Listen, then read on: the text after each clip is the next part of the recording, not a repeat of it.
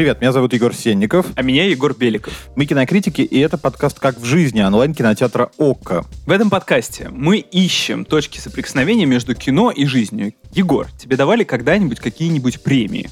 За какие-то профессиональные заслуги один раз в жизни было. В кино тоже дают премии. Серьезно? Да, как неожиданно выясняется каждый год. И классная новость. В этом году сервис ОККО проведет эксклюзивную трансляцию 93-й церемонии вручения наград премии «Оскар», которая начнется в час 30 ночи по Москве с 25 на 26 апреля. И полную запись церемонии вручения премии можно будет посмотреть в ОККО по окончании прямой трансляции. Я вот лично смотрю ее каждый год. Ты вообще смотришь? Ну, когда как. Иногда мне просто лень но еще смотреть э, премию «Оскар», но я всегда стараюсь потом утром посмотреть хотя бы какие-то хайлайты, основные важные моменты. Вот специально для тебя позже в сервисе ОККО появится полуторачасовая версия церемонии «Оскара», включающая самые яркие и важные моменты. Мне кажется, и вот, собственно, по этому поводу мы сегодня с тобой собрались, что недурно бы обсудить, нормально ли вообще выстраивать какие-то ранжиры фильмов, говорить, вот этот фильм лучше, как будто все остальные сразу же становятся хуже в этот момент. Вот этот актер лучше, а остальные четыре могут надеяться, что в следующем году их заметят. Возникает неизбежно проблема с diversity. Например, маловато номинировали чернокожих артистов или вообще артистов из меньшин. Или часто бывает, что женщин-режиссерок мало номинируют. И ты знаешь, еще есть такие две трагичные истории. Вот уже на протяжении многих лет пытаются добавить две дополнительных категории. Первое это с кастингом. Долгое время директоров по кастингу даже не указывали в титрах, потому что все говорили, что это как бы не важно. Мне кажется, даже больше это не техническая работа, а исключительно художественная. Но подобрать идеального человека, который идеально вольется в образ, это искусство настоящее. Вторая постоянно возникающая категория, которая не существует, но я постоянно предлагаю, это координатор каскадеров или вообще каскадеры. Если вспомнить, например, фильм «Однажды в Голливуде» Квентина Тарантино и понять, насколько вообще могут быть важны для актеров э, каскадеры, а уж особенно для каких-нибудь боевиков и всяких дорогущих фильмов про супергероев. Слушай, ну с каскадерами сложнее, потому что цель каскадера не быть заметным в фильме. Если Леонардо Ди Каприо делает какой-то трюк, то нам кажется, что это Леонардо Ди Каприо делает трюк, и мы стараемся не замечать, что, возможно, это каскадер. Ну, то есть э, странно награждать каскадеров за его работу, которая должна быть не видна в фильме. Так или иначе, нам предстоит сегодня все это обсудить, пройти по разным коридорам оскаровских э, номинаций, поговорить о том, как вообще фильмы ранжируются, правильно ли это. Центральным фильмом, которым мы будем обсуждать, будет фильм «Малхолланд Драйв» Дэвида Линча, великий фильм, многими считается лучшим фильмом 21 века. Мы поговорим о том, как конструируется и деконструируется голливудский миф, и почему этот фильм такой важный для понимания того, что такое Голливуд. А в гостях у нас сегодня будет Константин Бронзит, режиссер анимационных фильмов с 2009 года, член Американской академии кинематографических искусств, но он голосует в анимационных категориях, кто получит Оскар. Вообще, мне кажется, что Бронзит один из самых выдающихся аниматоров и режиссеров. Я рыдал над всеми его последними картинами. И у него было две номинации на Оскар, и обе не оправдались, и мы поговорим с ним о том, как продвигать свое искусство на премии. И как... получит ли кто-нибудь из российских режиссеров да. в ближайшее время Оскар? Стоит ли на это вообще надеяться, или лучше мечтать о премии Кинотавр?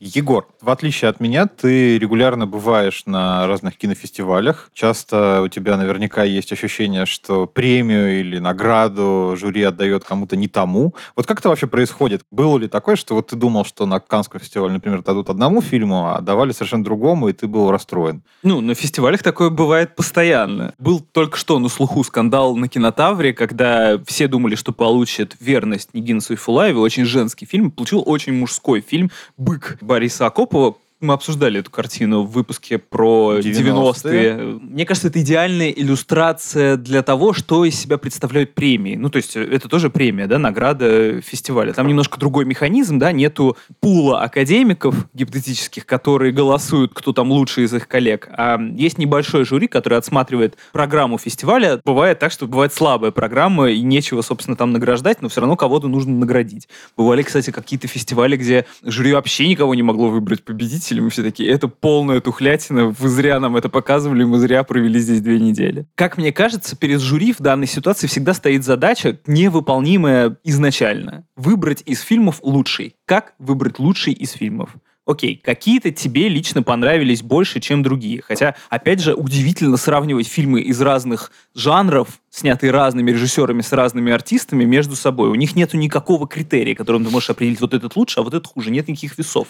Ну, ты знаешь, мне кажется, даже проблема, она здесь уходит куда-то более глубоко, потому что, понятно, когда в школе или там, во время учебы в университете есть оценки, есть зачеты, если мы, не знаю, говорим о спорте, там тоже понятно, почему весь этот соревновательный дух, потому что победитель или чемпион может быть только один. Ну, так уж вышло. Может быть, было бы здорово, если все были чемпионами, но, наверное, тогда бы никто это не смотрел. Странно, что именно в кинематографе мы вдруг оказались в ситуации, где мы постоянно ранжируем фильмы и говорим, вот эти хорошие, вот эти нет, вот эти не смотрите вообще никогда. А на самом деле, как мы знаем, любое жюри может проглядеть реально хороший великий фильм. Есть ощущение, что эта логика всегда пагубная. Давайте начнем с фестивалей. Понятно, зачем там этот соревновательный элемент. Чтобы было интереснее за ними наблюдать. Читатели, они читают о фильмах, которые они в глаза не видели. И им нужно предложить какой-то вызов, да, чтобы был какой-то азарт у происходящего. Вот этот человек выступил круто на этом фестивале, не знаю, Ларс фон Триер, а Тарантино в этот раз провалился и что-то никого не взбудоражил. На этих оценках строится в итоге соревнование. Более того, зачем нужно все это соревнование? Чтобы звезды приезжали на красные дорожки, фотографировались там, и таким образом можно было бы продвигать авторское кино. Ну, то есть там может быть какая-нибудь гал-премьера в духе «Звездных войн», но она будет вне конкурса. А как же да. Джокер? Ну, Джокер — это, кстати, удивительное исключение, да. Оно первое в истории, на мой взгляд. Не было таких фильмов до того, которые были прям супер зрительские и при этом исключительно авторским методом сделаны. Фестивали создаются для звезд, которые приезжают, фотографируются на красных дорожках, и таким образом можно эти авторские фильмы продать в прокат в разные страны, где их бы увидели новые люди, не только те, которые были на фестивале. И вот здесь мы с тобой подходим к важной такой точке, которая нам объяснит, почему вообще премия «Оскар» существует, но нам придется немножечко отправиться на сто лет назад в прошлое, чтобы понять, куда она вообще взялась. Все дело в деньгах, как ты уже только что сказал. Сейчас, конечно, это вопрос дистрибуции, селебрити и все остальное, но вообще-то он всегда был таким. «Оскар» как кинопремия появилась в конце 20-х годов. 20 и... века теперь уже нужно пояснять. Да. Ее, в общем, идейным вдохновителем и основателем выступил сооснователь студии MGM Луис Б. Майер. Да, такой архетипический голливудский продюсер-визионер. Гениальный и страшный человек. С одной стороны, он вообще во многом создал весь этот голливудский миф, который до сих пор живет. Это он придумал э, систему звезд, когда людей прям брали в такую машину производства звезд, меняли им имя, обстоятельства биографии, внешность, учили, как себя вести. И примеров таких много в диапазоне от Кэрри Гранта до той же самой Джуди Гарлинд. Ну, Кэрри Грант вроде так и не сломался, а вот Джуди Гарлинд да. прям совсем ну, на ним недолго прожила. И, в общем, когда в середине 20-х Майер вдруг понял, что перед ним стоит серьезная проблема. В Голливуде появились профсоюзы строителей студий, которые, в общем, требовали оплаты более высокой за свою работу. И понимая, куда идет дело, что скоро появятся профсоюзы актеров, режиссеров, сценаристов. Ужасно, как так можно? Да. Вот эти все подневольные рабы, которым мы дали все, они еще и профсоюзы будут строить. Да, в общем, Майер примерно вот так и решил, и э, решил основать, собственно, академию, которая и вручает Оскары. И в данном случае академия, с одной стороны, это был профсоюз, созданный сверху и контролировавшийся э, студиями-мейджорами, а с другой стороны, премия Оскар в этом смысле появляется как такое совместное мероприятие студий-мейджоров, крупнейших студий Голливуда, в котором они вообще-то определяет, кто из них этот год провел лучше и кому в следующем году на что стоит рассчитывать. При этом заметим, что тогда, в те времена, в золотой век Голливуда, когда все это появилось, киностудии были еще более могущественные, чем сейчас, потому что, как правило, они включали в себя не только производство кинематографа, но и его дистрибуцию. Всем вместе киностудиям принадлежал практически весь прокат американский. То есть получается, что они сами себе вручали эти премии? Да, и многие знают, конечно, об этом, но не все точно слышали, что вообще-то премия «Оскар» за лучший фильм выдается не режиссеру, а продюсеру. Кстати говоря, мало кто знает, в этом году Брэд Питт, например, может получить э, Оскар, хотя он ни в одном фильме, собственно, не сыграл, ну, из заметных. Он упомянут в титрах как продюсер фильма «Минри», который упомянут в основной категории. Вообще показательно, что в те времена существовали премии за самые удивительные категории, между прочим. Во-первых, раньше был не просто лучший фильм, а там был лучший эпический фильм и лучший комедий. Эпический. Да. Или, например, был приз за лучший сценарий и приз за лучшую историю. История в данном случае это было то, что примерно сейчас называется синопсисом. То есть это придуманный рассказ без диалогов. И за это были разные призы. То есть совершенно не обязательно, что лучший сценарий это был тот же самый, что лучшая история. В общем, было прекрасное время, но надо помнить, что в истоке этого всего стоит, во-первых, капиталистическое желание Майера не допустить, чтобы у него сбунтовали сценаристы сценаристы и режиссеры и держать все под своим контролем. Во-вторых, это такая продюсерская история, показать, чего достигли они как производители за этот год. Окей, начнем издалека. Откуда у нас появилась установка на выбор лучшего, в принципе, да, и стремление к вершинам иерархических пирамид? Во-первых, это обусловлено генетически, да, то есть нам нужно искать в мире вокруг лучшие условия, просто чтобы выжить, потому что лучше это самое хорошее из возможного. Стремление человека к благу, чему-то высшему, осмысляется еще в античный период. Это у Аристотеля было, у Платона благо отождествляется с высшей ступенью в иерархии бытия. С другой стороны, да, получается, что человек — существо биологическое, поэтому естественный отбор, стремление к лучшим формам жизни, конкуренция за ресурсы идет у нас от наших животных предков. Получается, что Оскар обусловлен и генетически, и биологически, и психологически. То есть вся наша эволюция вела к тому, что... Что однажды мы будем вручать друг другу золоченых болванчиков. Удивительная, конечно, штука. Мы по-прежнему не можем ответить на вопрос, зачем выбирать из пяти фильмов лучший, кроме того, что это обусловлено историей. Деньгами. Это, это обусловлено нашими биологическими установками, хотя, ну, очевидно, что человек уже существо не биологическое, а антропологическое. То есть он сам задает координаты реальности, в которой он обитает. И в ней он вовсе не обязательно должен был бы выбирать каждый год лучший фильм. Это не необходимо. Я каждый год составляю свои десятки лучших фильмов, и каждый год чувствую острую ненужность того, что я делаю. Ты знаешь, чем дольше я на все это смотрю, на все премии, тем как бы сильнее во мне ощущение, что, в принципе, эта вся система ну, неправильная. Нет никакого резона говорить, что такой-то, такой-то фильм лучше, кроме обычного такого маркетингового желания поставить на постер несколько логотипов премии «Оскар», сказать, что вот номинанты от сценаристов тех, которые тоже номинанты, а визуальные эффекты, а вот, вот тех. И, конечно, в этом случае привлечь больше людей, потому что у премии, конечно, есть определенный авторитет. Но мне все-таки кажется при этом, что что из-за того, что кино такое массовое искусство, в нем всегда хочется определить какие-то безусловные величины, будь то моральных авторитетов, как и режиссеров, и актеров, как вот таких э, фигур. И, конечно, хочется найти какое-то произведение с большой буквы. И хочется верить, что это массовое искусство, оно не просто так, и не просто машина для зарабатывания денег, а какая-то такая моральная инвектива, которая нас к чему-то может привести как раз по поводу моральных инвектив. В этом смысле Оскар как раз э, объект для нападок каждый год. Все время общество недовольно, ощущение, что это какой-то такой мафиозный элитарный клуб, в котором вручают золоченые статуэтки свои и для своих как, собственно, это и задумывал Майер изначально.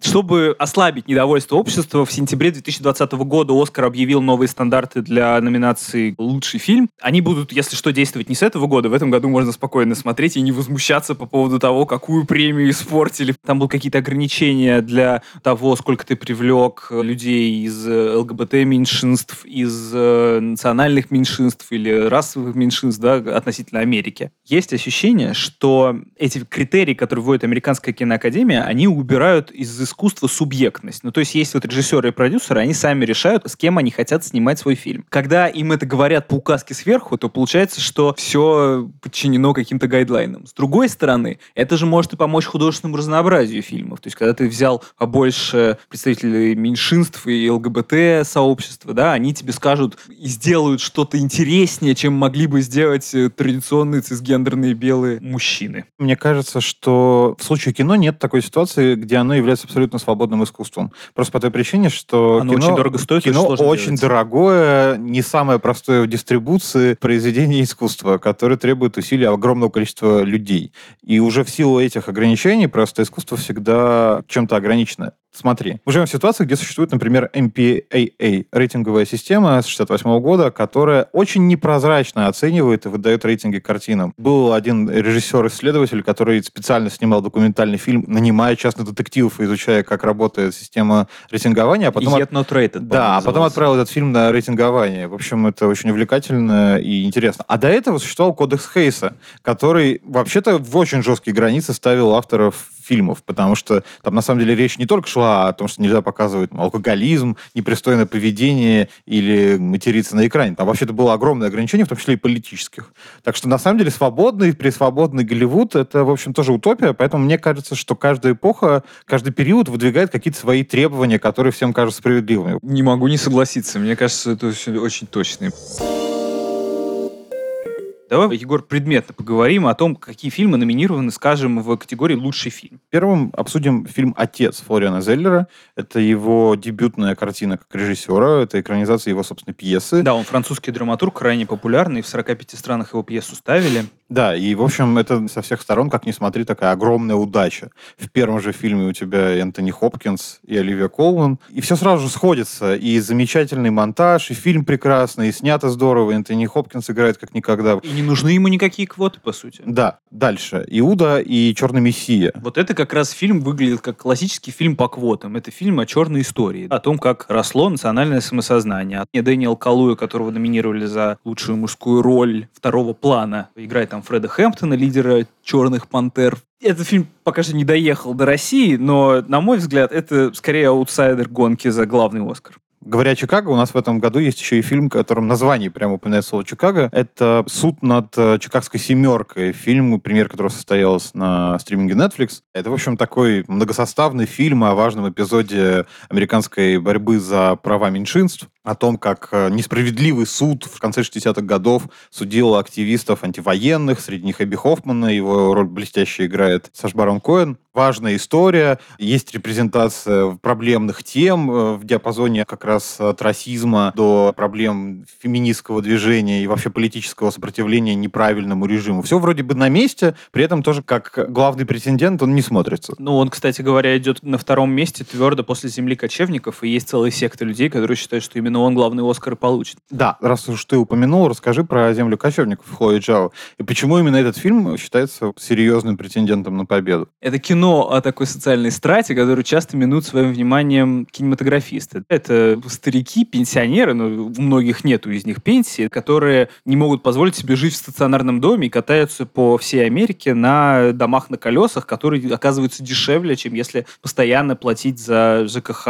и налоги. Это очень актуальный фильм для Америки. Он немножко чуть более артовый, чем это принято в основной номинации, но, с другой стороны, несколько лет назад «Лунный свет» получил главный приз. В любом случае, «Земля кочевников» по зарубежным букмекерам идет на первом месте очень твердо.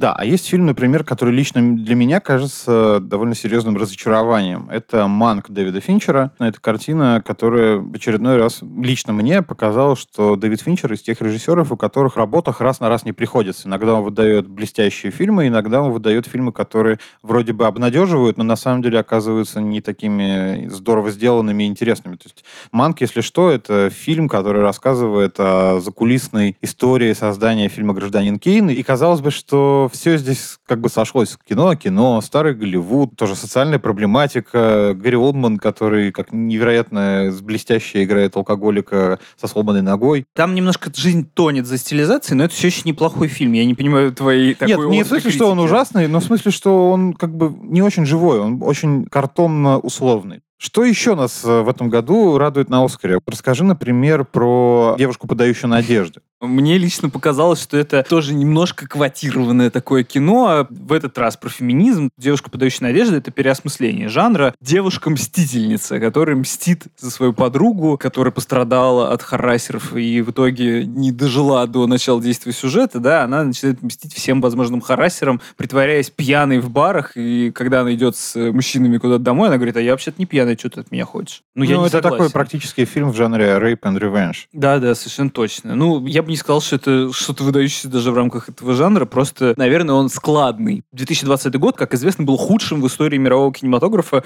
Получается, что в этом году на Оскар номинируют не самое выдающееся кино, а самое складное. То, что приблизительно укладывается в канон того, что должно было быть номинировано на Оскар. И давай тогда уж со звуком О, металла это мой любимый фильм. Вот это действительно круто. Он тоже вроде бы социальный, но на самом деле он оказывается глубоко психологическим и даже экзистенциальным. Там барабанщик металл-группы, он раньше был наркоманом, внезапно во время концерта он теряет слух. И вместе с ним мы как будто бы теряем слух в смысле зрителей, потому что звук исчезает понемногу из фильма, и мы привыкаем взаимодействовать с почти немой картиной, которую мы слышим только какие-то отголоски фоновых шумов.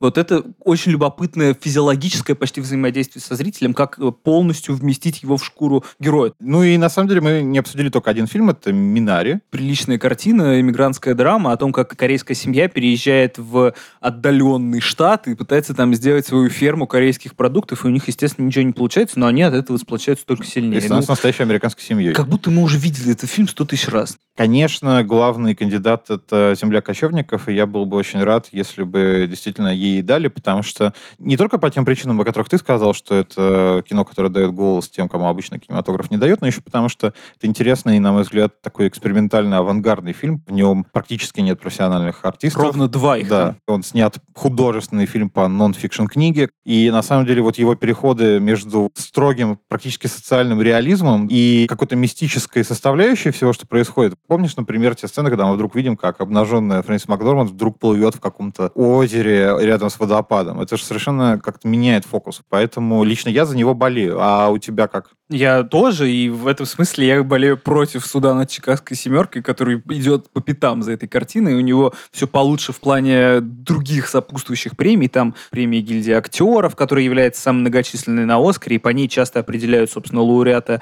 Оскар за лучший фильм за кого ты болеешь в номинации «Лучшая мужская роль»? Я лично, конечно, за Энтони Хопкинса, потому что его роль в 83 года вот так сыграть человека на грани смерти и беспамятства, это заслуживает всяческих наград. Не только Оскара, а в принципе все должны поклониться. Ну вообще Энтони Хопкинс великий, у него всего один Оскар, это совершенно несправедливо. А на главную женскую роль кто у тебя фаворит? Ну, я думаю, что победит Кэрри Маллиган. Которая что... играла в фильме «Девушка, да, надежды». Но Фрэнсис Макдорманд, очевидно, заслужила больше, а у меня фаворит Ванесса Кирби. Ее мало кто заметил. Она играла в удивительной картине «Фрагменты женщины» из конкурса Венецианского фестиваля. И там она сыграла женщину, у которой случается выкидыш. Это очень редкая тема для американского кино. То, как она там играет, самоотверженно. И э, одну номинацию ей, по сути, дали, и все. Из заметных. Да, ну что ж, мне кажется, жизнь довольно скоро покажет, правы мы с тобой в своих ожиданиях и надеждах или нет. А я предлагаю немного уделить внимание вообще голливудскому мифу в кинематографе и вспомнить о великом фильме Дэвида Линча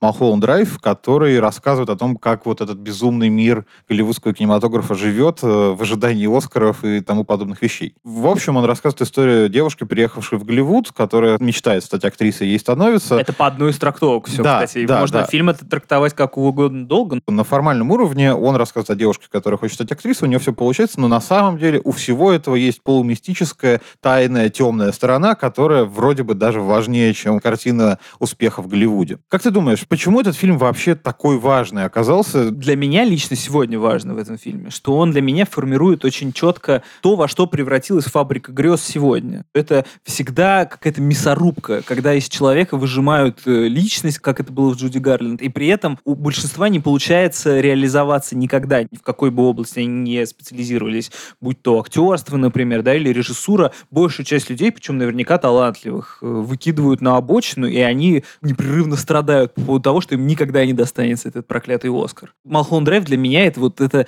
очень четкое ощущение, для которого еще не подобрали слова. Понимаешь, о чем я говорю? Да. Мне нравится, что, во-первых, это очень хитро сделанный аммаж знаменитому фильму Билли Уайлдера «Сансет Бульвар». Тоже, Название... кстати говоря, да, про оскаровский голливудский миф в да, целом. о том, как люди, когда-то необходимые этой студийной системе, оказываются за ее пределами и живут свою бессмысленную уже после этого жизнь в огромных особняках, вспоминая о том, как раньше все это было. При этом взгляд Билли Уайлдера, который вообще-то был иностранцем и человеком, прибывшим в Голливуд со стороны, для него, наверное, иллюзорность этого мира была наиболее зримой. Этот взгляд повлиял потом на огромное количество картин. Понятно, Малхолланд Драйв в первую очередь, но кроме этого есть «Звездная карта Кроненберга», которая рассказывает о том адском напряжении неприятного мира, который существует за пределами вот этих благостных картин, где все улыбаются, получают Оскары и благодарят Бога, маму и продюсера после того, как получают приз.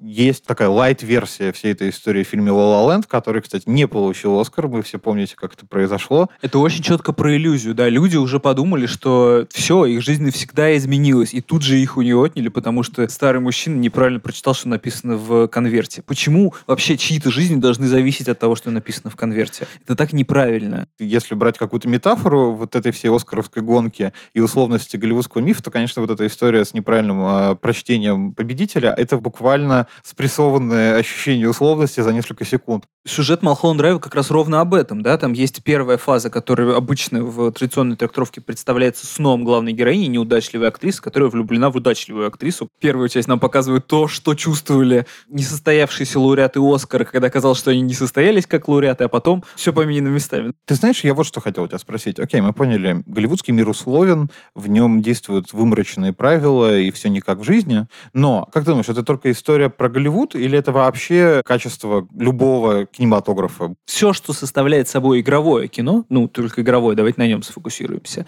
это попытка родить жизнь в декорациях, которые не являются жизнью. И получается, что всякая индустрия — это попытка имитации жизни перед камерой, только и всего. Из этого вытекает как будто бы все остальное. Фестивали, на которых все присутствуют и делают вид, что они очень счастливы смотреть свой же фильм на широком экране, на самом деле это они это делают только из контрактных соображений, ну и из надежды получить золотую пальмовую ветвь, да, которая сильно продвинет их в карьере, чтобы заработать еще побольше денег на повторной имитации этой самой жизни. Почему тогда ты, например, и вообще почему люди смотрят, как вручают премию «Оскар», почему это для них важно и почему это нужно? Вот у меня как раз это проистекает из того, что это имитация жизни. Мне очень нравится смотреть за плохо скрываемыми эмоциями людей в этой ситуации. Это почти реалити-шоу, то, что происходит на церемониях. А ты думаешь, что если бы не было премии и не было бы жюри, которое вручает эти премии, было бы лучше для кинематографа или хуже? Ну, как будто нельзя задать такой вопрос. Ну, да? вот мне лично кажется, не что это не работало бы. Мне кажется, что в конечном счете здесь есть искра профессионализма. То есть это все-таки профессиональная оценка. Пускай хоть сколько угодно условно, условное, наверное, будет не очень правильно, если на Оскаре еще будут выдавать отдельную награду, присуждаемую по решению зрителей. Об этом тоже ходят разговоры, что нужен popular choice. Будет неправильно, потому что это размывает саму идею профессионализма все это, надобность Оскара и фестивалей, те чувства, которые испытывает человек, который номинирован на эту премию, и чувства человека, который не получает эту премию, мы сейчас обсудим с Константином Бронзитом, нашим гостем. Вас номинировали на Оскар. Расскажите, меняется ли как-то после этого ваша жизнь? Я по отношению к своему искусству никак не изменился. Те задачи, которые я для себя формулировал, они продолжают только усложняться. Но это никак не связано с наградами ни с какими. А вот то, что аудитория и внешний мир чуть чуть изменился по отношению ко мне, это правда. Чаще звонит телефон, чаще обращаются за какими-то комментариями, интервью, ну или в том числе приглашают там на творческие встречи. И однажды я осознал, что я каким-то образом пустил пыль в глаза. И мир на это купился. Меня переоценивают. Я мог бы делать ровно те же фильмы. Оставался бы таким же Кости Бронзит. Убираем две номинации, все, интерес ко мне, наверное, падает. Оскар э, дает большее звучание твоей фамилии всего. Я думаю, что актеры, режиссеры в Америке стремятся к этому, конечно. Фамилия начинает мелькать, там гонорары повышают. А здесь нет? Здесь нет, ровно ничего ничего. Даже если бы я получил Оскар, у меня жизнь здесь никак не изменится. Скажите тогда про ваши ожидания от премии. Совпали ли они или нет с решением жюри в каждый из разов? Конечно, нет. Конечно, каждый раз я считал, что мой фильм лучше. Все мы считаем свой фильм лучшим. Знаете, другой стороны, есть объективная картина. Особенно второй раз я понимал, вот с космонавтами уже, когда на горизонте появились эти чилийцы, я послушал их, послушал, что вокруг говорят люди, я понял, что у меня практически нет шансов. Надо оставаться довольным, что просто попал в номинанты. Я понял, что шансы повышены у «Медвежьей истории» чилийского фильма. Mm-hmm. Опять, не потому, что он гениальный, потому что фильм у них о самом, что и э, сакральном и ценном для американской аудитории, как ни странно. Демократия – это свобода личности, никак не подавляемая в государстве. И они, собственно, об этом делают кино. Почему-то на примере Медведя. Какая дружба, какие космонавты. Хороший фильм, но шансов нет, потому что там про самое главное. Ты можешь там суперпрофессионалом быть, но фильм тематически попадающий в них перебьет тебя всегда на остров я разочарован, потому что я считал всегда, ну, как олимпийская медаль, если это высшая награда, а это до сих пор высшая награда в кинематографе, то я считал, что она должна оцениваться профессиональными людьми, имеющими в голове, так сказать, профессиональные критерии. И когда я выяснил, что это совсем не так, что можно выдать гениальный фильм, гениальный, это не значит, что ты сто процентов получишь Оскар. Вообще, вообще этот критерий отпадает. То есть есть какие-то темы, на которые лучше снимать? Есть объективные критерии моей профессии. Кстати, они уходят, они размываются, но я их знаю. Умные, выдающиеся режиссеры, учителя мои меня им научили. Иначе, знаете, у нас в кино и в мультипликации был бы хаос Профессия режиссуры, хоть она и туманная, ей можно научить. Есть механизмы, как это все делается. Если действительно целиться на Оскар, вот только об этом думать, то надо делать что-то про больных умирающих родителей, например, или там про теракт в школе, о свободе человека в тоталитарном. Вот такие вещи точно там окажутся про ребенка, про теракт в школе, это как раз сейчас, я не просто так это ляпнул, это вот один из номинантов сейчас в короткометражной анимации, в американский мультфильм, который, скорее всего, получит в этом году Оскара.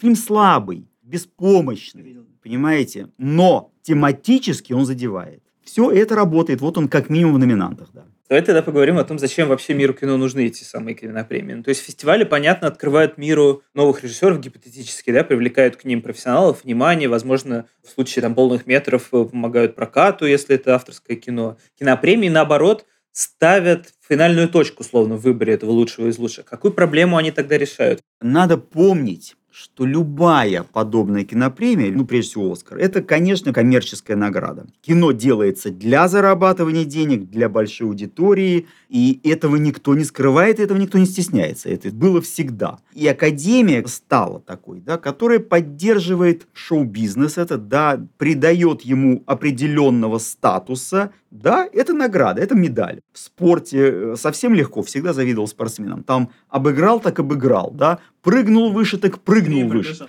В искусстве такое невозможно, в кино такое невозможно. Да. Решают группы людей, жюри или академики. Ровно для этой цели вот они создали такую, в кавычках, олимпийскую медаль. Как правило, лучший фильм года всегда э, коммерческое кино. Нет, ну бывают исключения. Там «Лунный свет», например, был. Да, «Лунный свет» действительно не шибко, так сказать, кассовый успех, но в основном это так, согласитесь, в основном это так. Ну, в этом году будет «Земля кочевников», скорее всего. Это тоже не самый зрительский фильм на свете. Вы же знаете, сколько там конкурентов нынче, да, у «Земли кочевников». Поэтому в какой-то категории, например, Фрэнсис Макдорнан может получить, но я сомневаюсь, что этот фильм – получит главного Оскара за лучший фильм. А может тогда пора отдать власть в руки зрителя и придумать какой-то новый формат кинопремии, где люди будут голосовать? Уйдет определенный статус, значимость премии. Она слишком демократизируется в глазах общества. Этого не должно быть. Сейчас, как и везде, есть определенная элитарность, так сказать, недоступность. Простой смертный не может стать академиком. Есть определенный пиетет по отношению к академии, к Оскару. И это очень важная часть бизнеса, повторяю. Поэтому в ближайшее время я не думаю, что э, Оскар как-то отменится. Но это пока только гадание. Через 10 лет, может быть, что-то и случится такое, что ничего не нужно будет. Ни Канна, ни Оскар. Вот расскажите, каково это продвигать на Оскар свою же картинку? По счастью, э, ничего не нужно никому объяснять. Есть простое довольно правило, оно прописано на сайте Оскара, есть регламент попадания. Первый этап – это попасть в лонг-лист, да, вот где там 100-150 фильмов за год. Просто факта того, что вы сделали кино, конечно, недостаточно, чтобы вы послали его в Академию в лонг-лист. Потому что иначе Академию закидали бы фильмами. Поэтому есть первый отсев, фильтр, они его барьер поставили. Вы должны заработать квалификацию через фестивали и через прокат. Через прокат это один из таких рудиментов, пережитков э, Академии, который открывает легкость попадания в лонг-лист плохим фильмом, плохим режиссером. Если у меня есть связи, а в Америке это вообще легко, если у меня есть связи с каким-то продюсером, с кинотеатром и так далее, мне достаточно прокатать официально свой фильм раз в день в течение одной недели, либо в кинотеатре, по-моему, Лос-Анджелеса, Сан-Франциско или Нью-Йорка. Ну, это можно и за деньги сделать, видимо. Так это и делается за деньги. По-моему, стоит там тысячу долларов. Дальше вы получаете бумагу от кинотеатра официальную, что был в прокате, и с этой бумагой все. Это называется техническая квалификация. Вы имеете право послать свой фильм так сказать, к тем, кто не Канада, не Америка, не Европа, э, у нас, конечно, все сложнее. Мы идем по пути фестивальной квалификации. Дальше все. От вас вообще ничего не зависит. Вы просто сидите и ждете. Да, надо заниматься промоушеном, а тебе должны быть статьи. То есть твой фильм должен быть на виду. Он может быть гениальным, повторяю, но о нем должны говорить. Это же не спорт, где все ясно. Тот же академик может метаться. Ему там из пятерки нравятся два фильма. И он не знает, черт, вот какой выбрать музыкант, искренне не знает, это действительно сложно. Но начинает про один фильм все время попадаться статья. Тут про что-то коллеги сказали, тут журналисты написали, он прочитал. Это начинает на него давить. Вот такая история, да. Но это все стоит денег. Вот в чем проблема. Про этот год. За кого вы голосовали в анимационных категориях? Почему? Я голосовал за один фильм. У нас в нашей прессе переводят как «Гений места». Странная картина 15-минутная, очень такая эстетская, дизайнерская, авангардная немножко такая, вот со стилистикой кубизма такая, очень декоративная, графичная. Красивый фильм, действительно. Я удивился, что он попал в номинанты, потому что как раз такого рода фильмы могут добраться до шот-листа, но в номинантах бывают редко. Потому что это, вот это действительно арт, это такое искусство, искусство мультипликации. Я рад за него, что он добрался до номинантов, потому что все, что его окружает, уж простите меня, это уже не про искусство. Это немножко про другое. Это социальный постер, социальный заказ, не в буквальном смысле, но по ощущению того, как режиссеры подходят, так сказать, да, как, как будто соцзаказ выполняют. А в полном метре анимационном вы не голосуете? полном метре для меня абсолютный фаворит. Тут никого не удивлю, это душа. Да, спасибо огромное.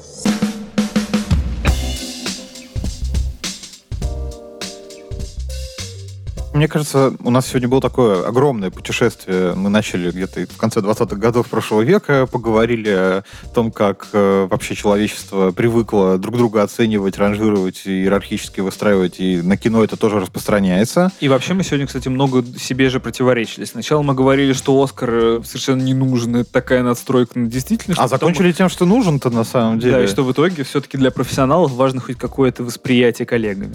Принцип выбора лучшего, он заложен в нас изначально и биологией, и культурой, экономикой, политикой и так далее. Наши стремления отказаться от него вызревают, кстати говоря, только сейчас, когда люди пытаются отказываться от всевозможных иерархий. Вообще антииерархичное общество строится, хотя мне такое ощущение, что это невозможно. Оскар решает эту проблему тем, что вводит в критерии лучшего какую-то толерантность к меньшинствам на обязательном уровне, хотя, возможно, это и не полное окончательное решение diversity вопроса. И третье, кинопремии и награды, конечно, имеют свои недостатки, но они вообще-то формируют и стимулируют производство кино. Без а, них никуда. А это самое нужное для нас, чтобы побольше кино снимали, а муж какой-нибудь лучшее как-нибудь да отберем. Да. Ну и напомним, что в России в этом году церемонию «Оскар» эксклюзивно покажет онлайн-кинотеатр ОККО. Будем смотреть трансляцию вместе со всем миром. Я вот реально буду смотреть. Ну, естественно. А я, наверное, все-таки утром посмотрю, потому что я не такой стойкий, как ты. Будет доступно для зрителей сразу возможность посмотреть ее в оригинале и на русском языке. А после трансляции церемонии появится в записи, и вот ее-то я и посмотрю. Церемония пройдет э, в ночь с 25 на 26 апреля и начнется где-то в час 30 ночи. Переходим к нашей регулярной обязательной рубрике «Советы», где мы советуем что-то вокруг темы выпуска, что-то добавленное, доп. материалы какие-то, вопросы для самостоятельного изучения. Ну, я уже упомянул этот фильм. Это фильм Дэвида Кроненберга «Звездная карта». Это довольно жесткая, как вообще-то у Кроненберга чаще всего и бывает, картина, которая рассказывает нам о том, что же происходит в этих огромных, дорогущих особняках в Голливуде, как ведут себя артисты, как они друг друга ненавидят, как они бьют друг друга, как они друг другу завидуют, обманывают, и насколько все замешано на деньгах, насилии, ненависти и злобе. Ну, это такой типичный Дэвид Кроненберг, который ничего хорошего миру не предвещает. Нет ни одной номинации на Оскар у этой картины разоблачительной. Но была, кстати, номинация на «Золотой глобус», и Джулиана Мур получила приз Канского фестиваля за лучшую женскую роль в фильме «Звездная карта». У меня фильм будет очень э, номинированный и немало награжденный, который мы тоже сегодня уже упоминали, это «Бульвар Сансет» Билли Уайлдера. Мне кажется, что это лучший фильм Билли Уайлдера. У него трудно выбрать лучший, но я выберу, что этот лучший. Как Оскар выбирает лучший, вот я тоже так могу. Это картина о том, где заканчивается путь голливудской звезды, которая много чего добилась, но в итоге превратилась в жалкую тень самого себя. Не буду, мне кажется, рассказывать подробнее. Очень приятно. Если вы не видели этот фильм, обязательно посмотрите. Без него многое непонятно, как мне кажется, и в современном кино, и в устройстве современного Голливуда в целом, откуда все проистекает. Но я вот дам лишь один спойлер, который не спойлер, потому что это первый кадр фильма. Фильм вообще-то начинается с трупа. Да. Так что, мне кажется, с таким началом все дальнейшее обеспечено самым лучшим образом. Это был пока еще не оскароносный подкаст «Как в жизни» онлайн-кинотеатра ОККО. Меня зовут Егор Беликов. А меня Егор Сенников. Напишите нам отзыв на iTunes. Это очень помогает нам стать обнаруженными другими новыми слушателями. А мне кажется, что мы этого вполне достойны. Безусловно. Спасибо, что слушали нас. Смотрите «Оскар» в ОККО. И пока-пока. Пока. -пока. пока.